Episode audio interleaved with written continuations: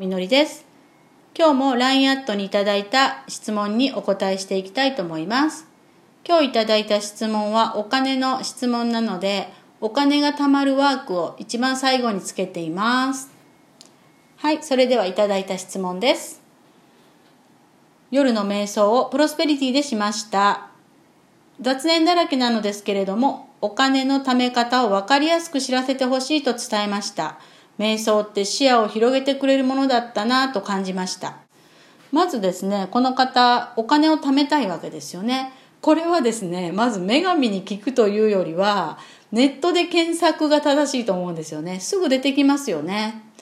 もしくは、これを瞑想でとなるとですね、この場合はね、ウィズダムマントラを使うんですね。使うっていうのは大きな社会貢献なんですけれども、だからお金持ちっていうのはやっぱり私は社会貢献度がね、かなり高いなと思うんですよね。使うっていうのはですね、プロスペリティマントラの領域なんですね。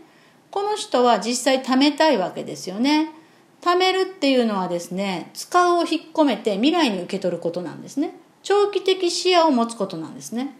今ここしかない人っていうのはお金がたまらないの。で、この方はですね、あんまりお金を貯めるのがね、得意ではないんだなと思います。だからですね、給料天引きとかでですね、すぐに感情を揺らせないものに変えておいたらいいなと思うんですね。ドルとか金とか土地定期、保険なんかですね。普段はこういうのは忘れています。使えないからね、感情も揺らせません。FX とか株なんかのね、投資はね、この人はですね、向いてないですね。早いお金なんですね。だからちょっと向いてないですね。長期的な視野で見れるものゆっくりしたお金っていうのが向いてますね。なのでおすすめはですね銀行に給料天引きで定期で貯めといて貯まったら信用金庫の宝くじ夢定期。私はこれ一押しです。で宝くじをですね自分のお金で買うんじゃないのね。銀行から無料でもらうっていうことですね。当たるかどうかなっていうのにワクワクできるし、瞑想してる人はですね、こういうのの方が向いてると思いますね。他にはですね、金貨ですね。金貨っていうのはですね、遅くて動かないお金なんですね。利子とかも全然つかないんです。けれども、プレミアムがついたりとかですね、あの売る時にまあ税金がかからないっていうのもありますし世の中がこういろいろ変化して何が起きるかわからないっていう時にとてもいいんですね、うん、金の延べ棒の場合はですね税金が余分にかかるので、話戻しますけどね今欲しいすぐ欲しいっていうこれがね子供の脳の反応なんですね。これ感情の脳なので大脳辺縁系って言います。脳の真ん中あたりですね。お金を使って感情を揺らすっていうことが心地いいし楽しいし価値があることだとこの人は思っているわけですね。で、使う反面、まあ楽しい反面、でもなくなるとまた何かの感情が出てきて、えー、っと、まあ多分不安になるんだと思うんですね。だから貯めたいと今思ってるわけですよね。まずはですね、そのネガティブな感情を探してください。そうしたら、その感情を感じて、自分が満たしてあげるんですね。これはですね、前頭葉の領域なんですね。だからウィズダムマントラです。前頭葉っていうのはですね、生まれてから発達していく大人の脳なんですね。ウィズダムマントラはですね、脳のおでこのもう本当に前のところ、表面のところが反応するでしょプロスペリティは目の奥が反応するよね。消化体があるところね。より活性化している領域が全然違うっていうことなんですね。ウィズダムマントラは想像のマントラです。想像っていうのはですね、結局はですね、一元のことなんですよね。すべては自分が作り出しているなんですね。ということは、自分の面倒は自分で見るっていう、これがブラフマンなんですね。大人の脳をもっと育てていく。だからウィズダムですね。これをですね、誰かにもらおうとするときですね、それはね、不確定なことだから不安がいつまで経っても消えないんですね。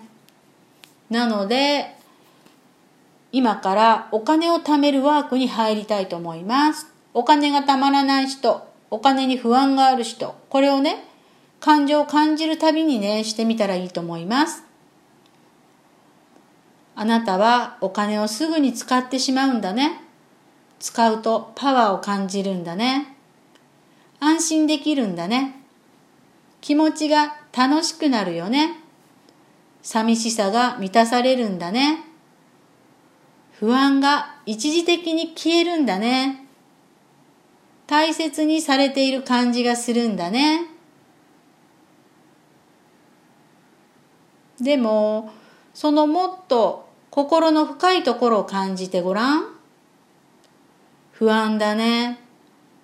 寂しいね。孤独だね。怖いね。尊重されなくて馬鹿にされている気がするんだね。不安にならなくていいよ。私が仕事して稼ぐからね。寂しいし孤独で怖いね。でも私がいつもそばにいるよ。だから安心して大丈夫。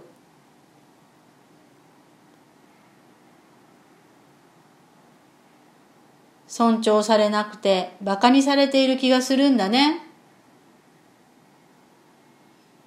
私があなたを尊重しているよ。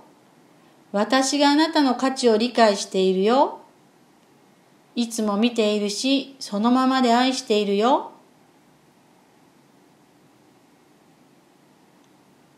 もっと自分のハートの中のパワーを感じてごらん。ちゃんとパワーはあるよ。はーい。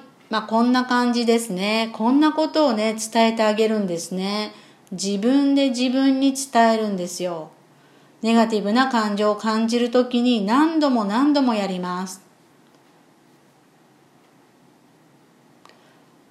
そうするとですね、お金を不安とか孤独などのね、ネガティブな感情から使うっていうことがね、減ると思います。コツはですね、これ自己完結してるでしょ？これがブラフマンなんですよ。一元って呼ばれるものなんですね。はい。それではまた瞑想しましょう。